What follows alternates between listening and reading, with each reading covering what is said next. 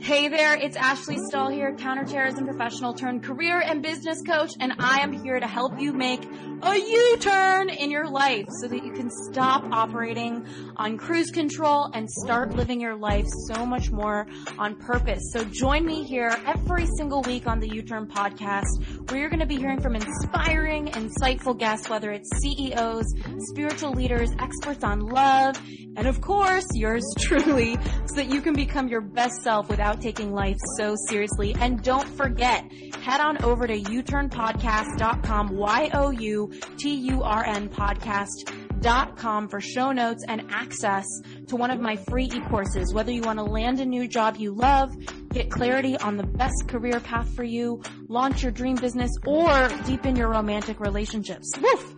All right, enough about me. Let's get this party started with this week's guest.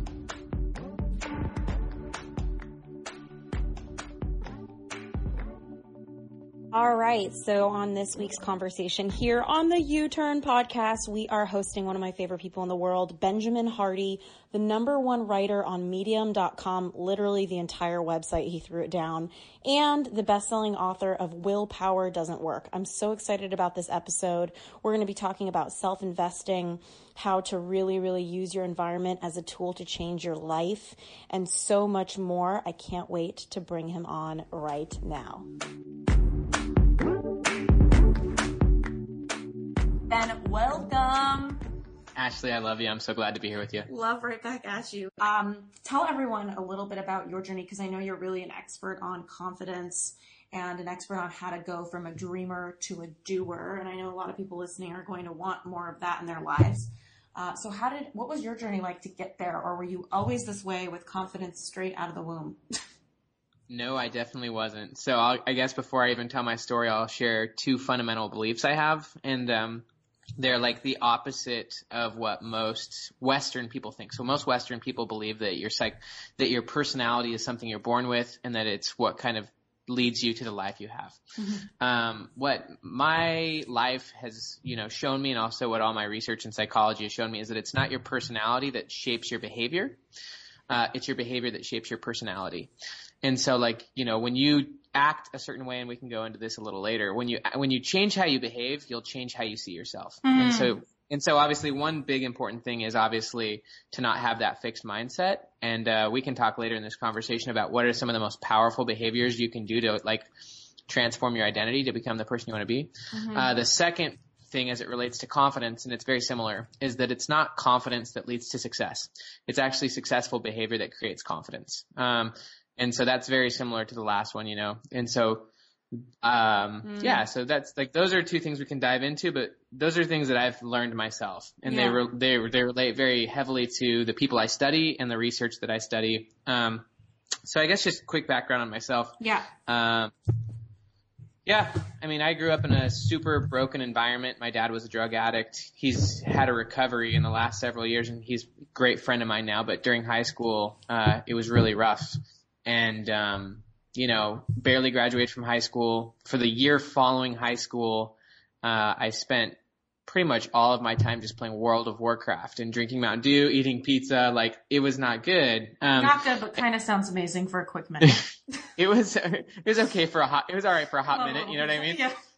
Uh, I mean, so I've learned a lot about addiction and I've learned a lot about trauma. And, um, you know, I realize now looking back on myself that you know, I had gone through some traumatic experiences that I had suppressed. And, you know, when you suppress negative emotions, you kind of need an outlet, whether that be drugs, whether that be video games, whether that you avoid reality because you want to avoid the pain. And that's essentially what I was doing. And, uh, one of the things our good friend Joe Polish always says is that you're as sick as your secrets. And so, mm, you know, I've never heard Joe you know, say that. That's amazing.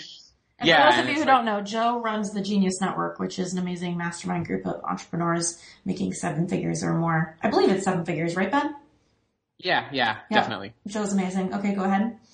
So, you know, I'm looking back on my life now and realizing I'd gone through a lot of trauma and that I was kind of just coping with that. Um, you know, addiction of any sort, whether it's video games, drugs, alcohol, you know, whatever it is, it's just it's to it's to alleviate the pain. Mm. Well, so I was very just stuck in life. Um, had a, had a rough kind of go after my parents had divorced. didn't have any stability.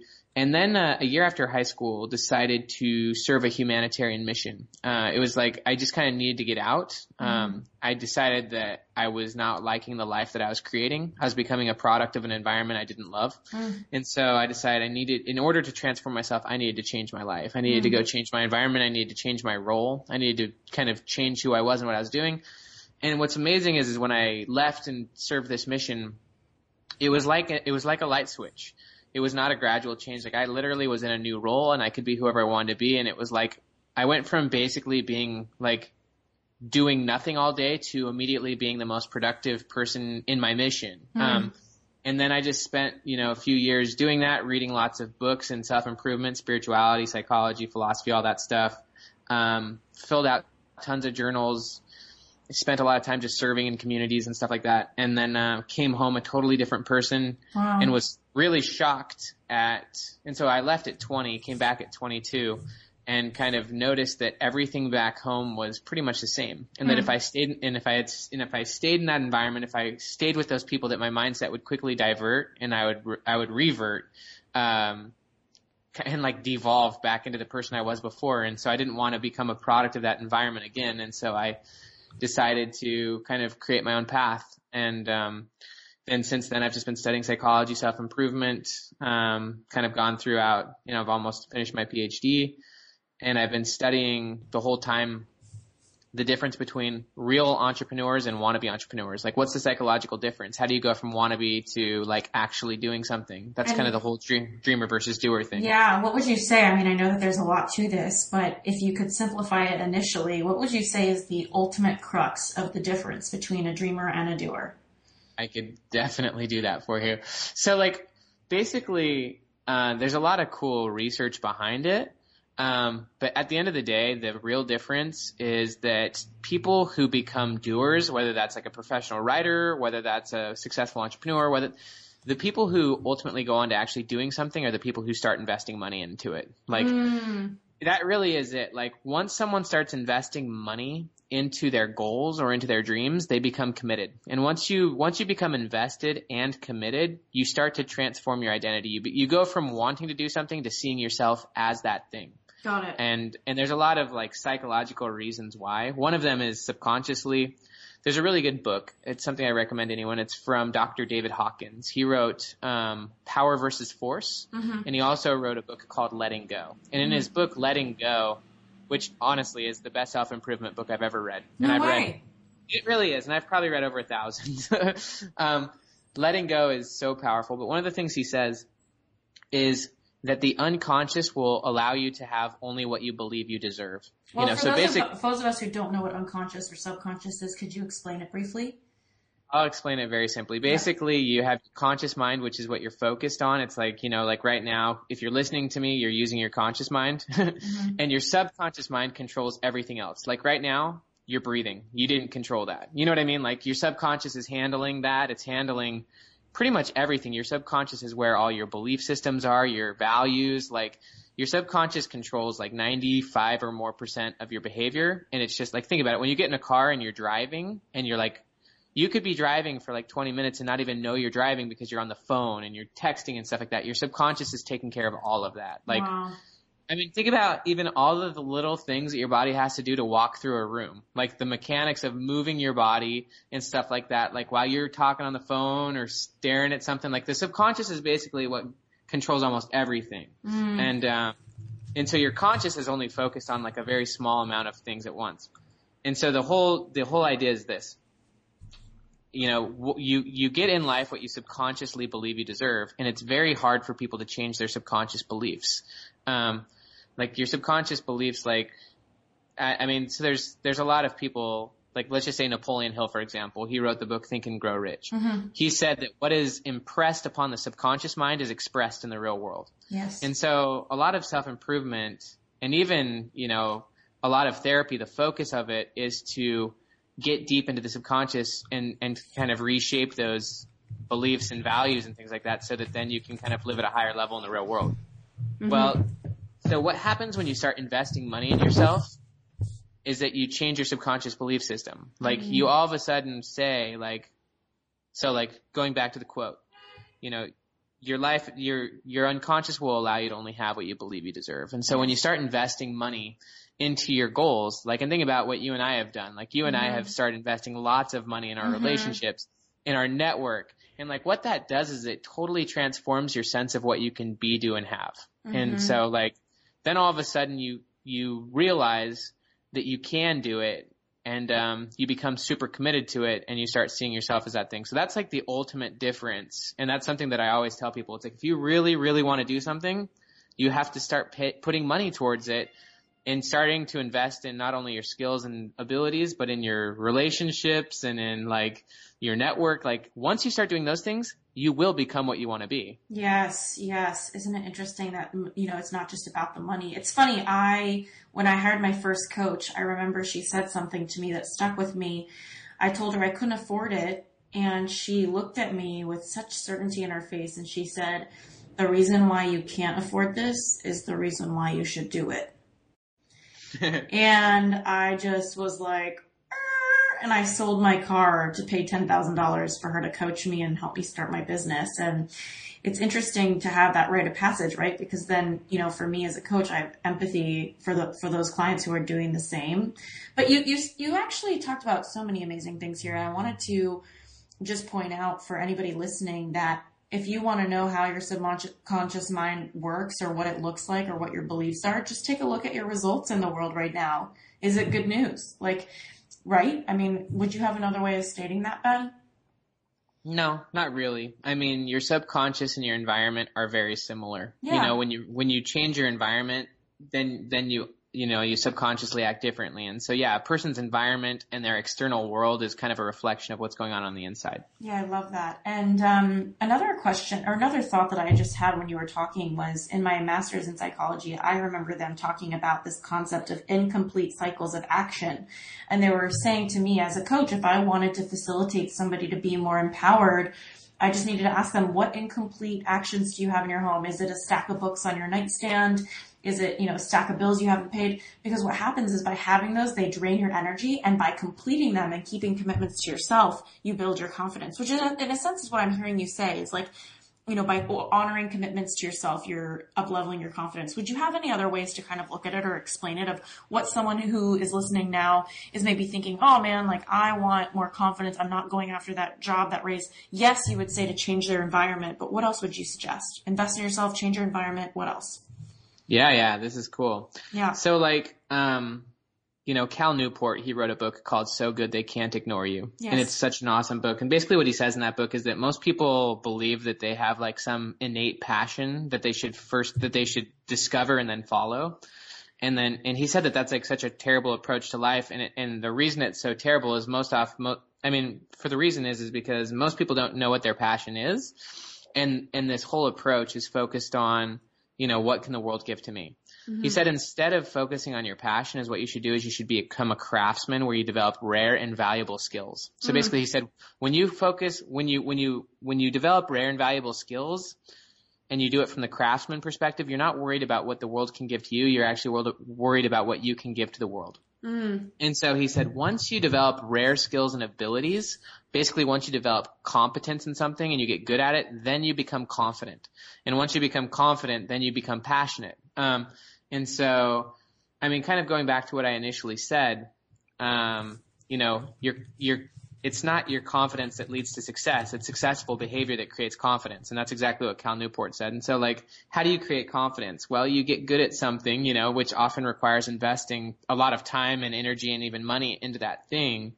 And uh, once you become invested, you become committed. And a lot of people, they have a very, very bad relationship with commitment. It's exactly what you're saying with incomplete behavior cycles. Like most people, they'll tell themselves they're going to do something like, I'm going to wake up at six tomorrow and I'm going to go to the gym. And then they push the snooze button. And like, Yes. You know, there's, you know, how I define confidence is basically just self-trust. It's like, Yeah. if you trust yourself, then you're confident that you can do something. If you don't have self-trust, then you don't, you can't have confidence. Confidence and dopamine are two very different things. Like, people seek short-term dopamine highs, but confidence, like, has to be earned. Um, yes. Literally, I just want to listen to you all day, Ben. It's so funny because I always talk to you as a friend and I forget, like, you're such a genius. But I will say um, a couple things. Number one, just a practical example for those of you listening, skiing. I had a skiing meltdown five years ago because ever since I was a kid, my uncles were very good skiers and they would, and ever since I was a little kid, I've been skiing, but I never really loved it because I wasn't very good at it. And I want to ask you about this concept, Ben. I wasn't very good at skiing. I was, you know, I, I would make my way down, didn't feel like I had tons of control, but I looked okay. I looked like I knew what I was doing. And one time I fell and I just threw my poles and was like, no more skiing for me. And my parents still make fun of me for it. And lo and behold, the other day, um, somebody I know said, I really want to go skiing with you. And I was like, man, I really don't like skiing. And then I went with him and realized, do I not like skiing? Or is that I'm just not great at skiing? Is it that I'm not invested in skiing? And so I'm curious, Ben, on your feedback on like, how do we decide when we don't like something versus when we, we're not good at it and we just need to invest in it? You know what I mean? Yeah, so it's like basically deciding what you should invest in to Yeah. become good at. Is that what you're talking about? How do you decide that? Yeah, like for example, my friend, he's very much like skiing is so important to me. I go six times a year. I would love for you to come.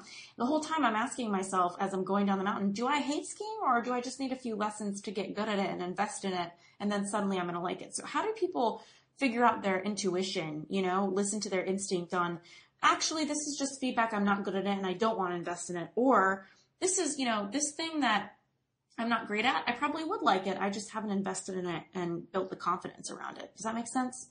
Yeah, no, totally. I mean, so I mean, your question really is like, how does a person decide what they wanna what they wanna spend their time on? Yeah. and, and I mean, and so I, I think that that is like so you know personal. I mean, Yeah. so so like a lot of it's social and a lot of it's based on your priorities and your values. Like Mhm. for me, for example, why did I decide to become a writer? Um, uh, so there's an idea in psychology. It's called self-signaling, and it's it basically means that you know who you are, basically how you view yourself, is based on your behavior. It's not based on like we we judge ourselves very similarly to how we judge other people. Mhm. Um, which means that you know when you change your behavior patterns, you change how you see yourself. Mhm. Uh, it's very similar to the idea that your your behavior shapes your personality. Mm-hmm. Um, and so I think when it comes to like deciding, like for you, for example, do I want, do you want to become a skier? Could you become good at skiing and could you grow to love it? That's Uh, the question. Yes. Yeah, yeah. I do think you could grow to, I do think you could become good at it, especially if you invested time, money, and energy into it. I think the thing that stops people from, from getting good at something is they have to shift their desires. Like, um, so I don't know if you actually desire becoming good at skiing. You could be, you could desire it if like there was a reason to. You know what I mean? Mhm. Like I don't know if you could come come up with a compelling enough reason to want to get good at skiing. Um, if you could, if you could come up with a compelling enough reason to want to get good at skiing, like let's just say, you know, My friends all date- go and they're always yeah, your friends all go dating and a like guy that wants to go skiing. Hundred percent, yeah. If you Yeah. could come up with a compelling enough reason to want to, that's the thing that stops people. Mm. Do people have the capacity to become good at skiing? Most people do. Like, are there Mhm. rare instances? Sure. But Mhm. like most people in Western, like in the Western world, like they believe in what I would call a fixed, tri- like fixed mindset. Mhm. Like they believe that their personality is like this fixed thing and that like their personality is like their destiny. It's kind of like that people believe their DNA is their destiny. Mm. And I think kind of what a lot of the science is showing is first off, your personality is fluid. It's not fixed. So your personality Yes. can change, but And also your biology. Yeah. Mhm. Yeah. And your biology, like there's this whole new field of epigenetics and neuroscience showing that like also your genetics or your biology is, is not fixed. Like it can be transformed. Wow. You know, there's, there's a lot of fluid. Check out, if you want to learn a lot more on that, check up uh, uh, epigenetics and specifically Dr. Bruce Lipton. Um, Wow. but um, kind of just answering your question, I think when it comes to desires, and obviously your desires are something you can train. You can you can train yourself to want to be healthy, for example. Mhm. You can train yourself to want to be successful. You can train yourself to want to be a skier. Uh, I just think that you know when it comes to you, for example, in this specific uh, example, I think that you have to have a compelling enough reason, or you have to have, or it has to really resonate with your value system. So kind of going back to myself, like I I choose the things that I invest myself in very specifically. Yes, like, you do. I, I may like I may not be a good parent, and I know I'm not actually, but that's that is not like- true, Ben. No, I, I'm just gonna tell you, like I'm working on it. No, yeah, like, but it's- it's, a it's- work in progress. Yeah, but like for me, it you know, so Jim Collins said in the book Good Good to Great. Basically he said if you have more than three priorities, you have none.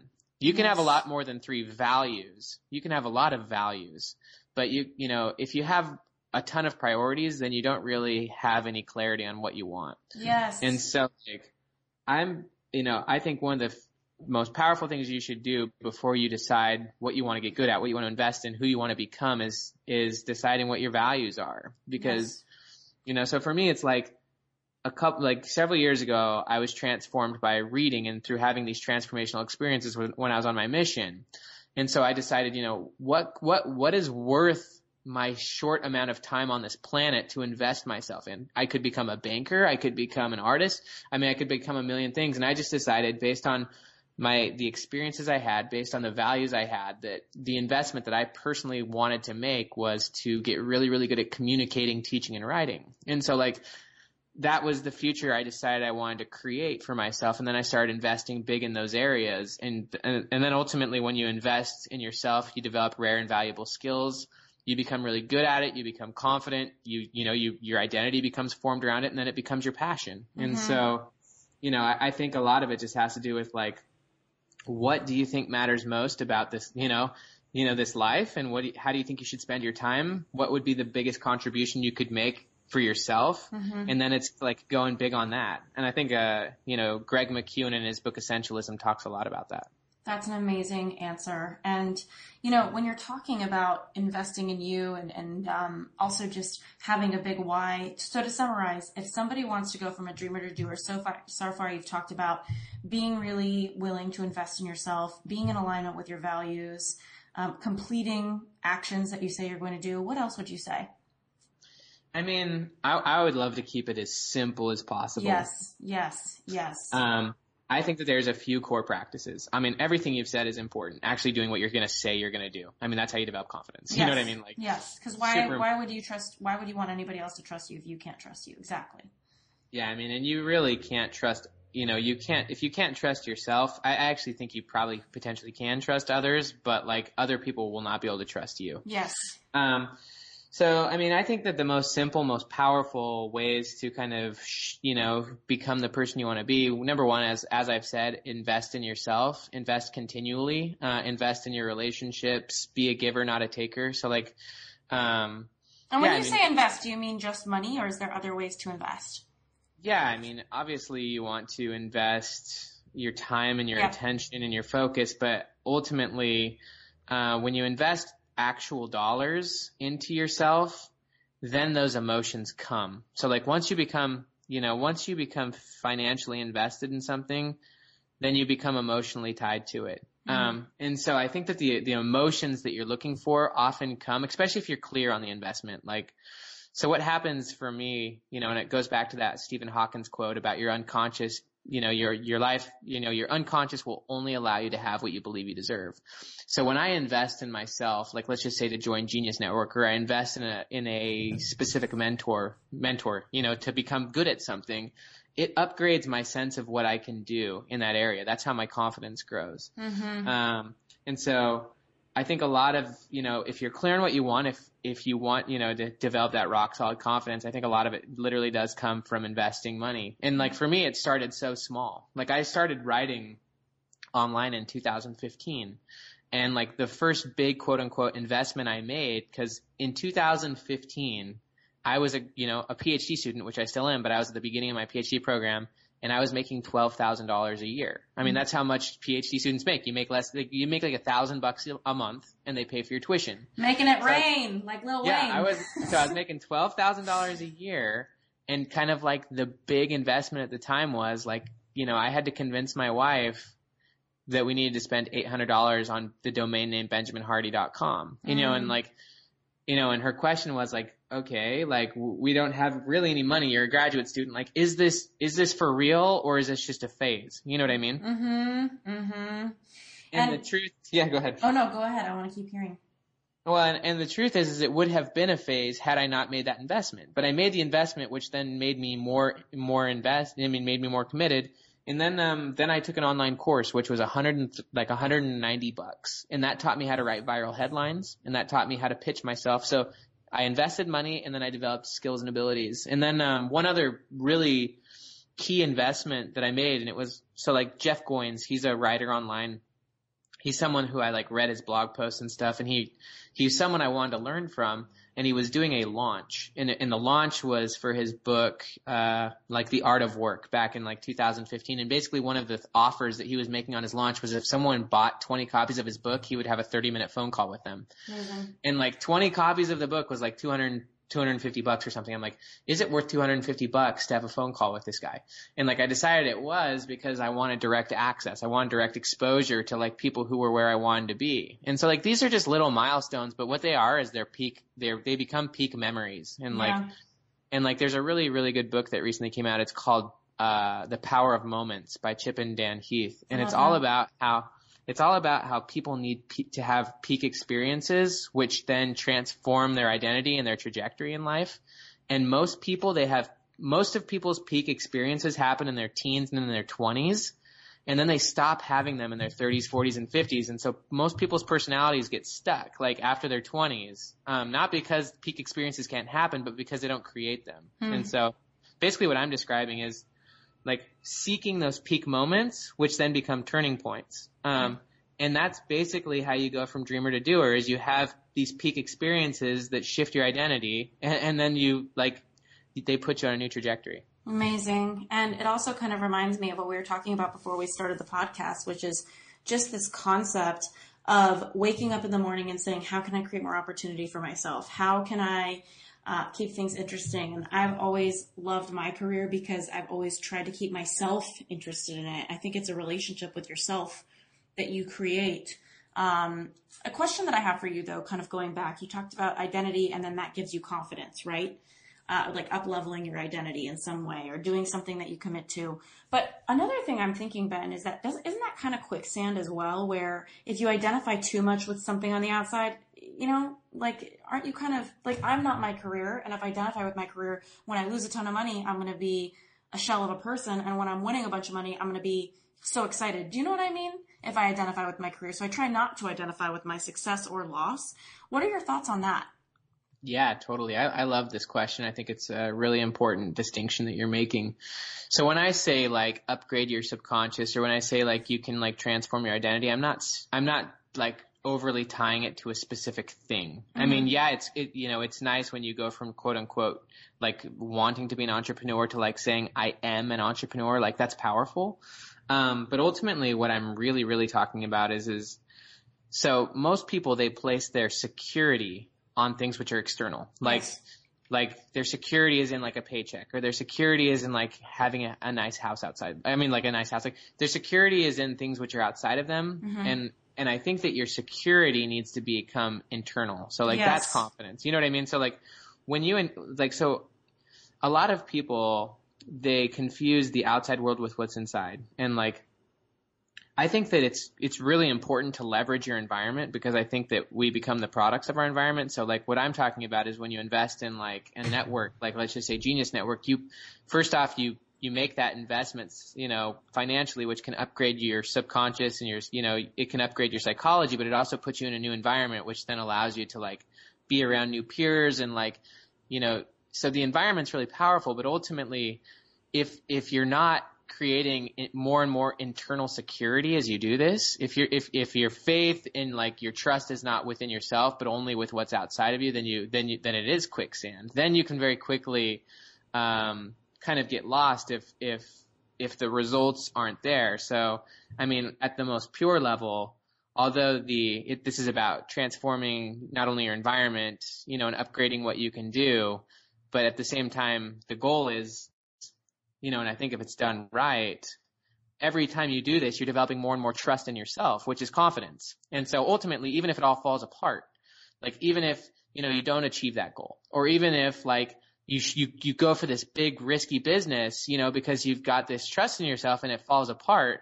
If you have internal security, then you'll, you'll be willing to get up and go for it again or, or, or pivot or try something new. And it's, you know, that's, I think, I think that's a huge part of it is just trusting that it's all going to work out. You know, yes. I think that that can happen. And so I, I love the distinction. I think it's a key distinction you're making there. Yeah, well, because I was listening to you, you were talking about okay, you you build your identity, you do something outside of your comfort zone, you invest in yourself, you take some sort of action as a doer, but then it, it gets really tricky, right? Because next thing we know, we don't want everyone to be identifying with what they create in the world because they're so much bigger than what they create. And for me, it's taken all 30 years of my time on this planet. I really feel like I just got here now.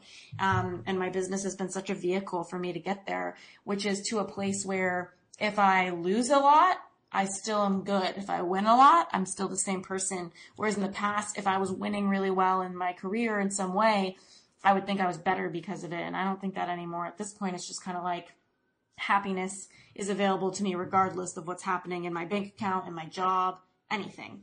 Um, so how, how do you think people can get to that place? Yeah, I mean, I think that that's uh, an awesome question. I think that like for me at the core level, I think a lot of that has to do with my like most fundamental spiritual beliefs. Um, I mean, everything I'm talking about, you know, whether it be um, like seeking big goals or whether it be investing in yourself, all of that ultimately for me is a means to an end. It's all about personal development. It's also, it's all about who I become and who I am and about how I'm living, you know, how I'm giving, how I'm serving. Like for me, although I'm talking about external goals and I'm even talking about financial goals, for me, it's all a vehicle. I mean, for me, uh, you know, at the fundamental level, this life is all about growth and it's about growth and giving. And that's one thing that, um, Dan Sullivan, who owns Strategic Coach, always talks about. Like he says, he he can very quickly discern if someone's focused on growth or greed, you know, and and whether it's a giver or a taker. Mm-hmm. And so, like, I think that for me, you know, that piece comes from living in alignment with your value system and about who you, you know, what you what you believe at the fundamental level. Mm-hmm. Um, and I also think that that piece, in a lot of ways, does come through growth. Like um, it, it sometimes may not feel peaceful in the moment because there's a lot of negative, you know, that you have to go through a lot of negative emotions, you know, and I think that's what a lot of people suppress, kind of going back to the whole idea of trauma and like, of, you know, you're as sick as your secrets. It's like, no, when you're going through growth, that requires kind of purging out a lot of the, a lot of either the pain or the small mindedness and stuff like that. Um, and so, yeah, I mean, I think it's, I mean, it's kind of, it's a an awesome and complicated question, but I think for me, my answer is live in alignment with my values and, and, and never stop growing and giving. Like that's, mm-hmm. that's to me how I do it. And, uh, ultimately what's going on on the outside doesn't really matter. Mm-hmm. Uh, I mean, you can have quote unquote this epic upgraded subconscious and, you know, and things can fall apart. But if you have that, you know, you're not going to get stuck there you're not going to let it define you. You're not, and I think you can, I think you're willing to get up. You're willing to exercise more faith or more trust and you're willing to keep going. So, mm. um, I don't know. I mean, it, it, might not be not be a very good answer, but that's no, that's how I see it. All your answers have been pretty good. I'm actually taking notes, but I'm I'm curious to ask you also, which I think is a really an important question that a lot of people might be in the situation is, how do you pick yourself up off the ground? So, let's say somebody lost their job they their marriage ended, they feel really stuck. Uh, I know we talked about building confidence, but I'm curious about taking action. Like, you know, there's so many things we can, so many actions we can take to build confidence, but how can we even get to that place where we want to take action? And I know your book is called Willpower Doesn't Work. So we both know willpower doesn't work. So tell me. Yeah, I mean, for me, willpower is a very short term, like a short term fix. Mm-hmm. You know what I mm-hmm. mean? It, it, it's it's never sustainable. Um, but uh, you know, how does someone pick themselves up off the ground if they've like hit ground bottom, or if like you know they've had some super blunder, like let's just say a divorce or something like that? I mean, I think all of us go through big failures where we question ourselves. I mean, I myself am in a situation where, um, you know, I'm experiencing plenty of failure in my life right now. I mean, it may seem like everything seems good, but no, I mean, the truth is, is like, you know, my situation in my PhD program is not all peachy. Like, you know, uh, mm-hmm. it's, it's, it's, and so even though I'm having big wins, I'm also having big losses. And sometimes yeah. those big losses are, you know, very painful. Yeah. Um, but I think, you know, well, this brings me to two questions. Is yeah. like, how do you pick yourself off the ground? And also, how do you not even let it get you there? Do you know what I mean? Like some people don't even get to that place where they're on the ground over their job being lost or that layoff. But if they do get there, how do they bounce back? Yeah, yeah, yeah. I mean, everyone's quote unquote rock bottom is different. My goal is to, you know, I mean, that's a lot of, you know, your second question is for me a lot about creating the environment. Like, for mm-hmm. example, you know, so I, I love this quote and it's that decisions determine destiny. Yes. But like, so for me, like I, I've created an environment around me that kind of in a lot of ways stops me from hitting that rock bottom. Like I married someone for very specific reasons. Like she, she has traits and characteristics that I simply don't have. And she, she holds me to a much higher standard than I would ever hold myself. So like, although like sometimes I fail, like my environment keeps me going. Like, you know, like I have three kids who rely on me. Like, do I have bad days?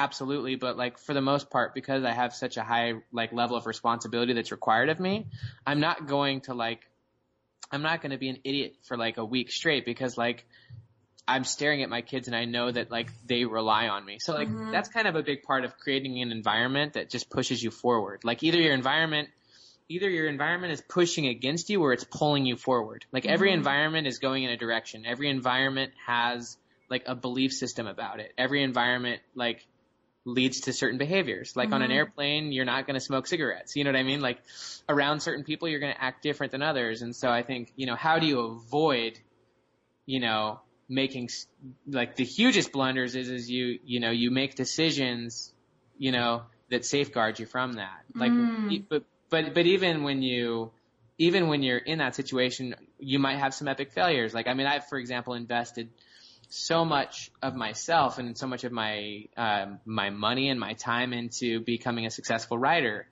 and um, like let's just say it all falls apart. Like let's just let's just say you know my you know my upcoming book launch doesn't succeed, and like I don't end up getting a next book deal because something happens and people just don't want to you know. Don't want to read your stuff.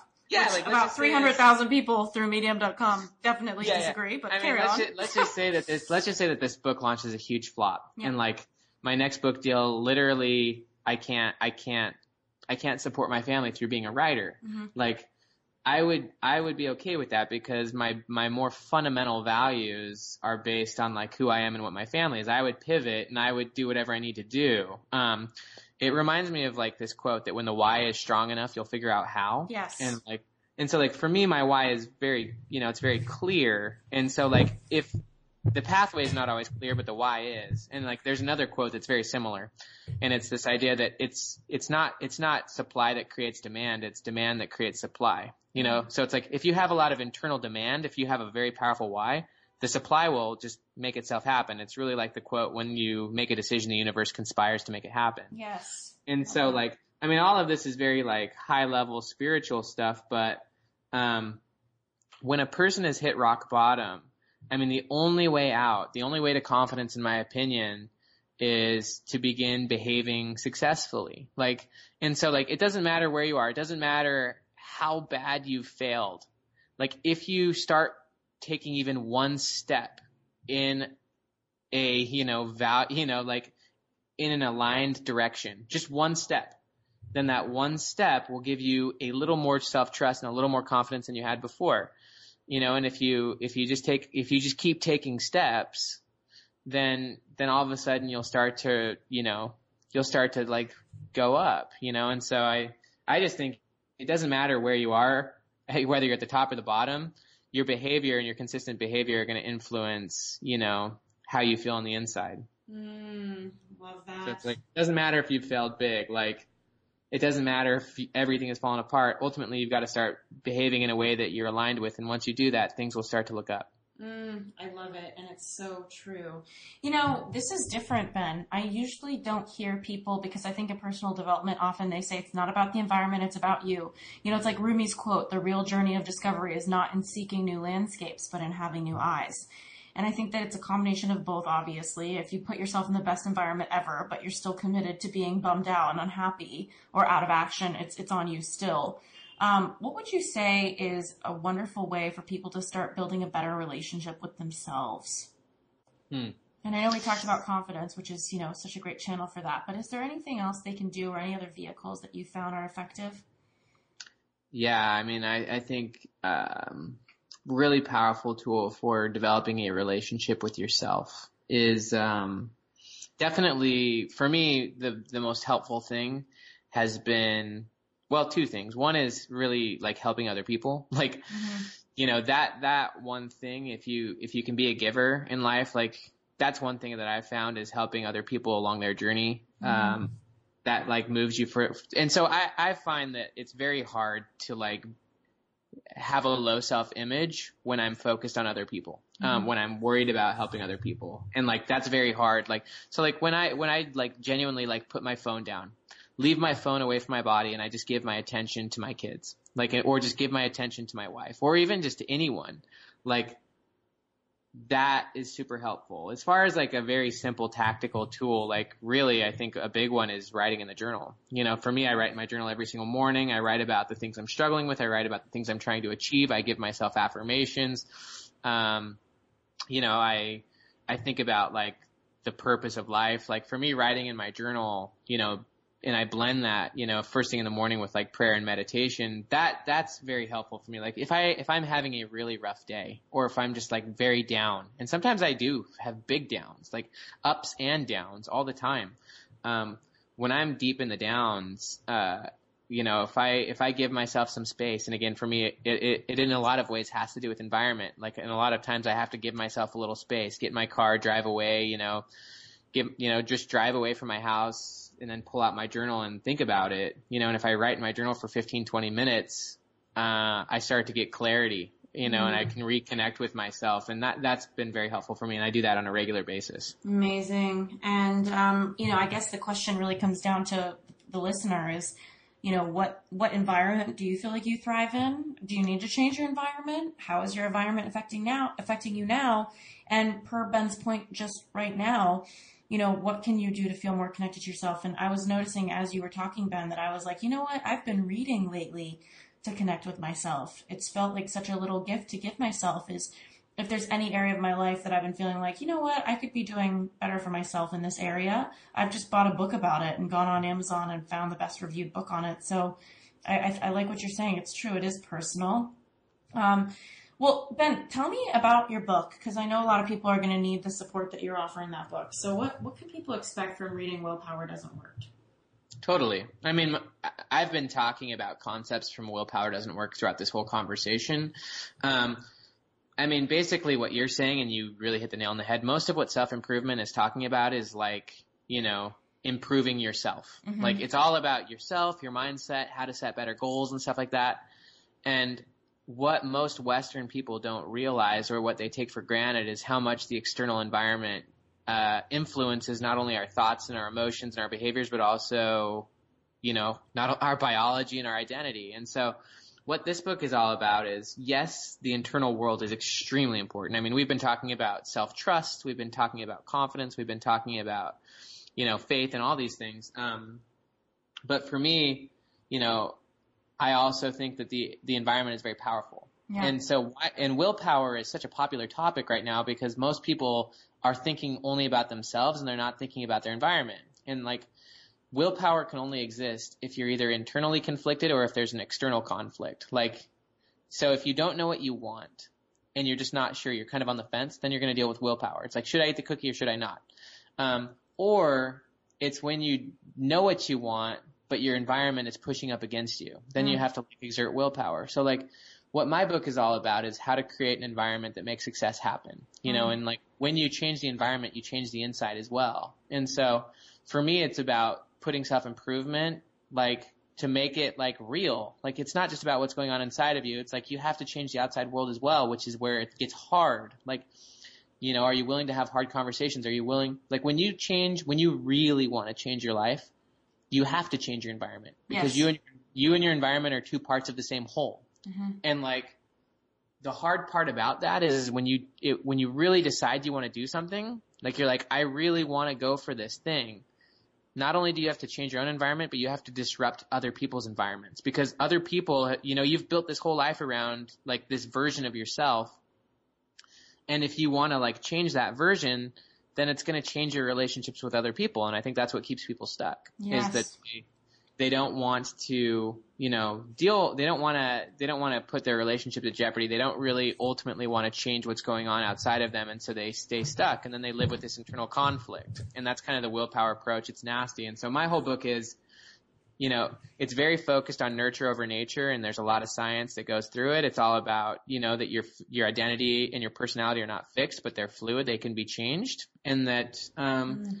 that what, what are the certain behaviors and situations that will allow you to become who you want to be? I mean, it's ultimately a very practical, uh, you know, tactical book, but the goal is to kind of change people's perspectives because I think a lot of people like I have so many people who I love, for example, who I know are completely genuine about their desires to transform their life or to become, or to just achieve certain goals.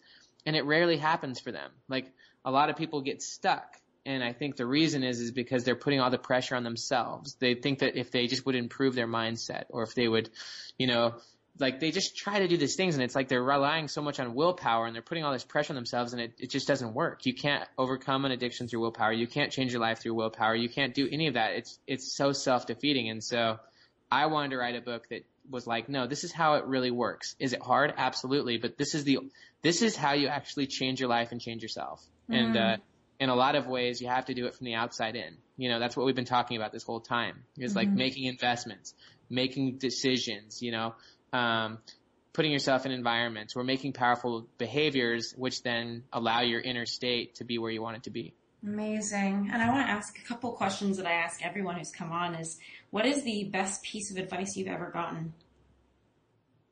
Um, probably, I'll just say, I don't really know, but I'll just say do what is right. Let the consequence follow. Amazing. So true. Okay. And as far as all the, I've asked you a lot of questions. What is one fear that you're still working with that you've not yet quite been able to overcome? And, and what are you doing to work with it? Yeah, no, that's awesome. Um, I mean, there's probably so many. Uh, I mean, I, I think that one of the things that personally challenges me is is specifically asking certain individuals to help me. Um, you know, because obviously it's good to be a giver, but it's also good to be a receiver. Yes. And, uh, you know, I mean, there's so many things that I want to venture off and do. Like I've been writing for a long time and now I want to jump into the Facebook uh, video world and do video and like, you know, I've done a few videos, but obviously there's a little more fear and, you know, mm-hmm. sticking your face there. But I think a lot of it's just learning how to comfortably ask for help, um, and ask in a, you know, and so that's, I think that's one thing that I'm working on. Amazing. Thank you so much for your honesty and final question, is there a question throughout this that I should be asking you perhaps that I haven't thought to ask you? Uh, I can't think of one personally. I thought you've asked some fantastic questions. You know, Ben, we've hung out quite a bit. I try not to leave any stones unturned. well, thank you so much for being here. It has been so wonderful hearing your genius. Where can people find out about you? Uh, you know, if you just go to benjaminhardy.com. You can scope out my, you know, my website, my articles and stuff like that. Um, you know, obviously if you're listening to this podcast, what I would, you know, challenge you to do is buy Willpower Doesn't Work. And if you buy Willpower Doesn't Work, um, and I'll give Ashley a link, uh, and you put in, let's just say if you buy a copy on Amazon, uh, there's a page that you can kind of put your Amazon, uh, receipt number in, and then uh, it'll automatically send you two free online courses that I've made. There's several hours of like deeper dive content into some of the stuff we've talked about, so that would be all free. So I guess my challenge is just buy willpower doesn't work uh, at whatever you know at the link that is associated on this page. Thank you so much, Ben. Whoop whoop! I'll be getting my course and I'll be getting my books. it's so sure. so good to talk to you. Thank you for being on. You're amazing, Ashley. Love you. you talk to you soon. Love you too.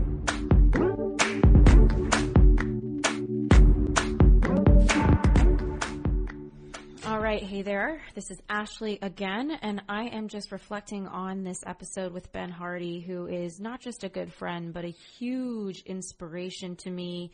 I have my copy of his book, Willpower Doesn't Work, and I'm so enjoying reading every single page. And one of the biggest shifts that I had in my mind as we were going through this episode with him and in this conversation was that you know, coming from the spiritual community, coming from personal development, what I continually hear is that you create your reality. But what I was hearing from Ben And that might be true that we do create our reality.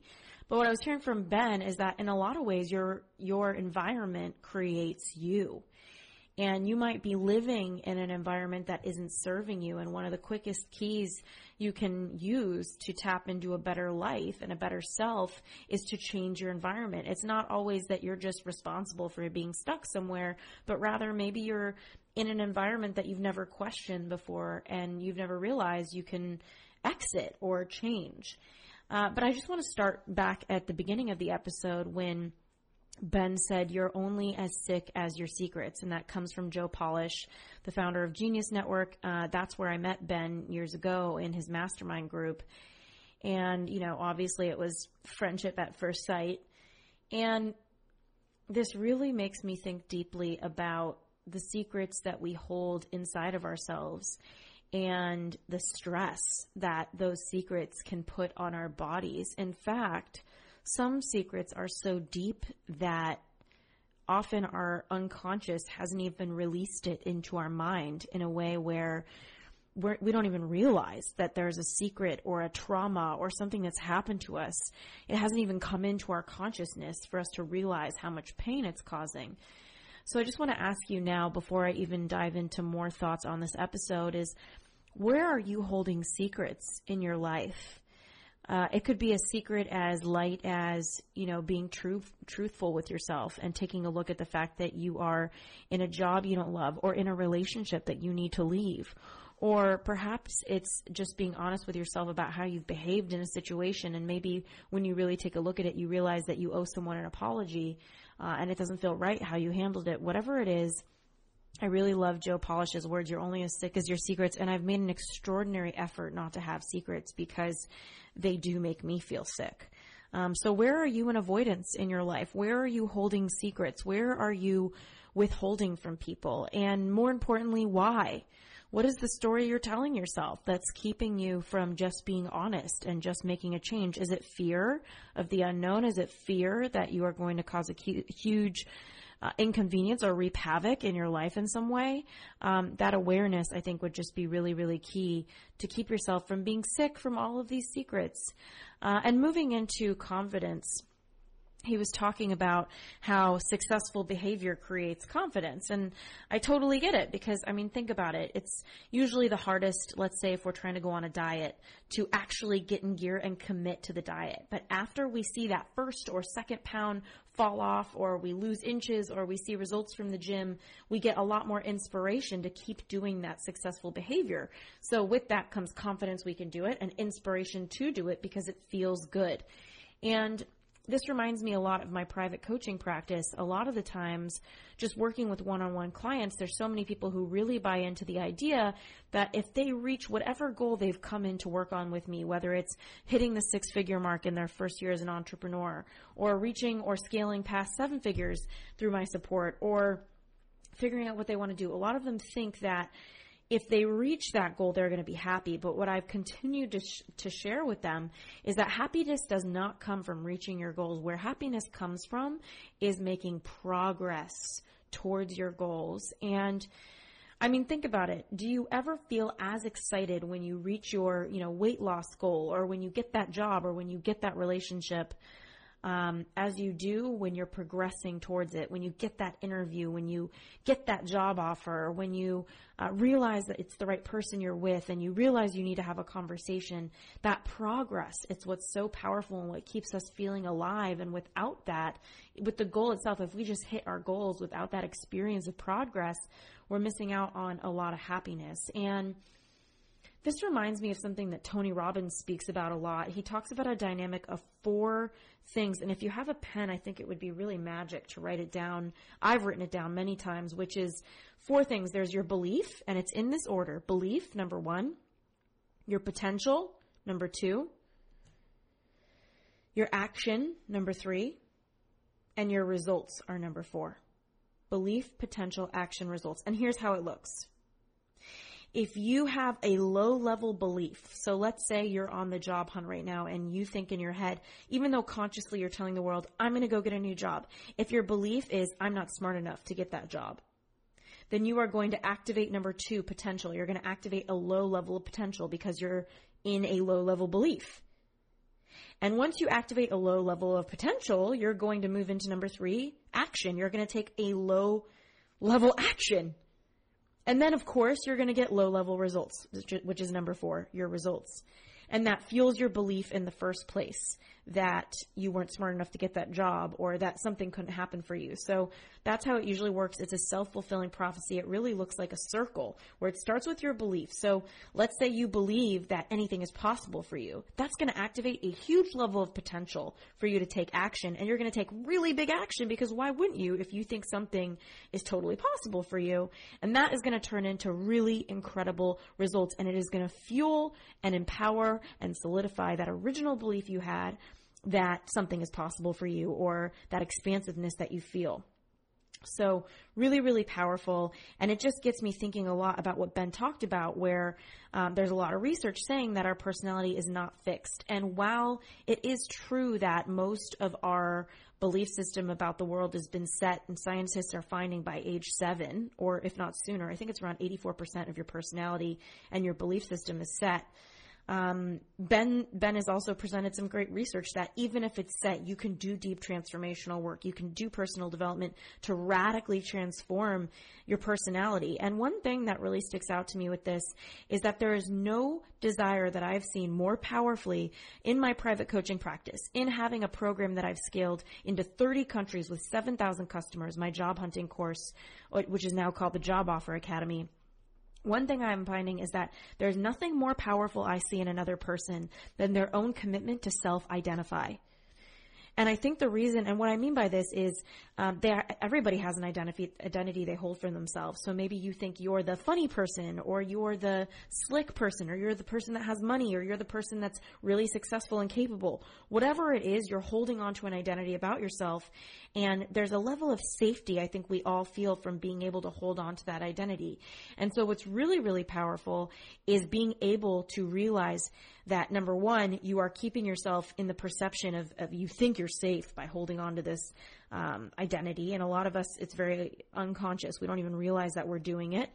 Uh, but if you really want to be powerful, question the identity you hold for yourself because there's so much more to you than that identity. And in a lot of ways, when we look at our personality or our identity that we hold for ourselves, we make excuses and we opt out of things because we say, well, we throw our hands up, we say, well, that's just me. Or maybe we look at a friend and they, they have a lot of misbehaving um, you know, things that are happening with you. And you look at them and you say, well, that's just Joe, you know, but really, no, Joe's just really committed to that identity and you're really committed to accepting that.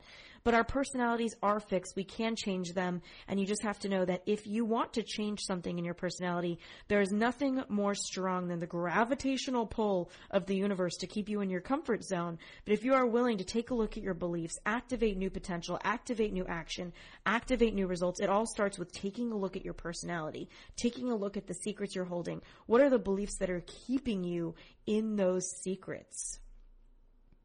And then taking a look at your environment. Is it helping or is it hurting?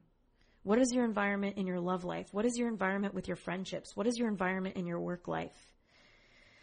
So without sending you into a complete existential crisis like some of these questions might send me, I just want to leave you at that and really hope that you think about all of these things. It's such an honor to be here with you and such a gift to spend time with friends like Ben Hardy because you know, when you're friends with smart people like Ben, you, you don't really, um, you know, when we're shooting the shit, I don't really ask him about what he thinks about environments and transforming your personality and whether it's fixed or not. We're just hanging out. So what a beautiful opportunity that being here with you has been for me to be able to ask these deeper questions to friendships I have in my life and experts all around the world. And so again, this is Ashley Stahl signing off. I can't wait to connect with you in next week's episode.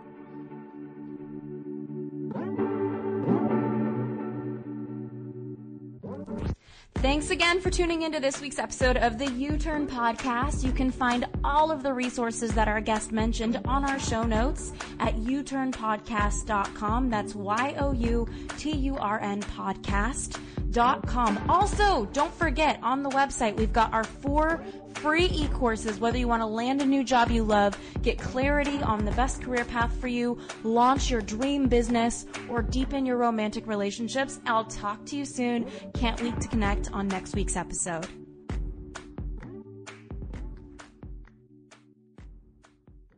This episode is brought to you by the Yap Media Podcast Network.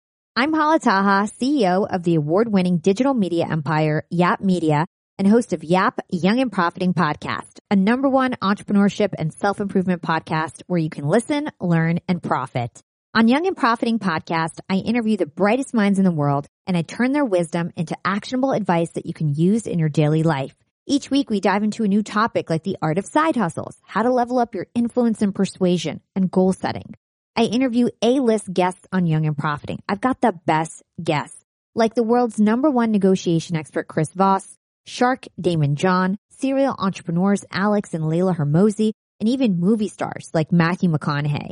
There's absolutely no fluff on my podcast, and that's on purpose. Every episode is jam-packed with advice that's going to push your life forward. I do my research, I get straight to the point, and I take things really seriously, which is why I'm known as the podcast princess and how I became one of the top podcasters in the world in less than five years. Young and Profiting Podcast is for all ages. Don't let the name fool you. It's an advanced show. As long as you want to learn and level up, you will be forever young. So join podcast royalty and subscribe to Young and Profiting Podcast or YAP, like it's often called by my YAP fam on Apple, Spotify, Castbox, or wherever you listen to your podcasts.